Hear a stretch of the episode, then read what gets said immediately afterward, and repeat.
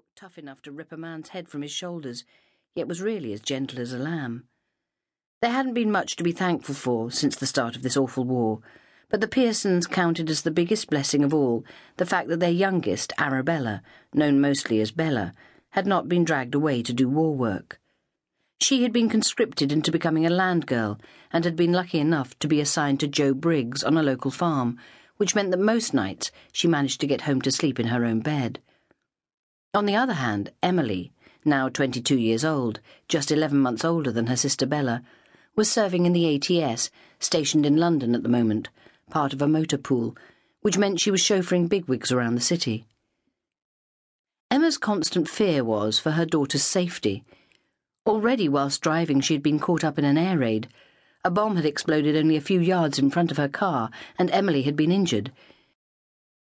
It was not so much that she had broken a leg and sprained her wrist that worried Emma, but her daughter's traumatic experience of having to be dug out from a deep crater formed from the bomb blast, the memory of which would possibly haunt her for a long time to come. It seemed that you didn't have to be on a battlefield to be in the thick of this ghastly war. The citizens of London were experiencing the worst that the Luftwaffe could do.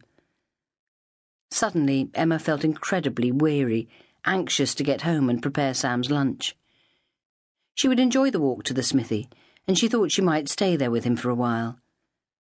Adding a bag of self raising flour to the items she had already placed on the counter, she said, I think that's all I need for today, thank you, Mr. Cadman. Joe Cadman reached beneath the counter and came up with two Rowntree's table jellies and two packets of Brown and Polson's strawberry flavoured blancmange powder. One of each for the pair of you, he said, happy to see their eyes light up. I think I have enough to go around amongst my regular customers. He beamed. Marvellous, ain't it? Aggie grinned. We get so much pleasure from little things these days, don't we? Course we do, Emma happily agreed. Jelly and blancmange. Me and Sam will have a bit of a party. Joe totted up the cost of their purchases, and having paid him, they said their goodbyes, linked arms, and set off to walk home. Agnes's house was in the first cobbled street that they came to, and they hugged each other, saying, See you tomorrow. Emma walked on. Her house was the very last at the far end of the next cobbled street. Opening the side gate, she went down the path and opened the back door, which opened directly into the scullery, which in turn led into the big kitchen, used mainly as the family living room. Dumping her shopping bags down, Emma did as she always did and went through the passageway to see if there was any post lying on the doormat.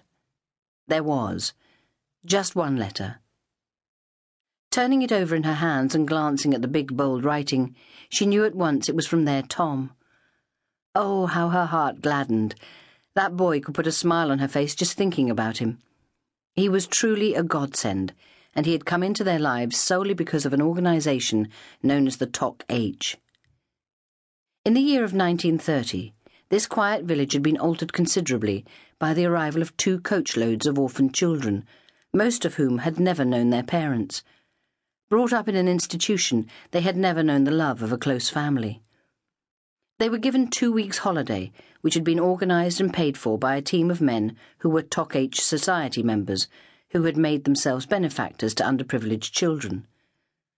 Families in the village had been approached and asked whether they were willing to offer hospitality to any of these children.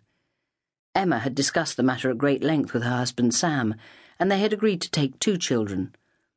For herself, she hadn't been too bothered as to whether they were boys or girls, but Sam had been all for having boys.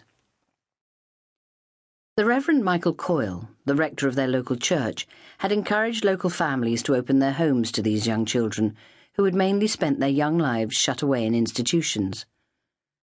Michael Coyle was a big man, very attractive, with deep dark brown eyes and thick brown hair, who had time for others, time to listen, and would always help to the best of his ability. Yet he himself had suffered a great tragedy. Years ago, a lorry had taken a sharp bend in the road far too quickly, mounted the pavement, and his wife, together with their two young sons, were all crushed against the side of the village pub. After the accident, Michael had left the village for six months, staying at a retreat. But he had come back, saying that this was where his family were buried, and this was where his life's work was.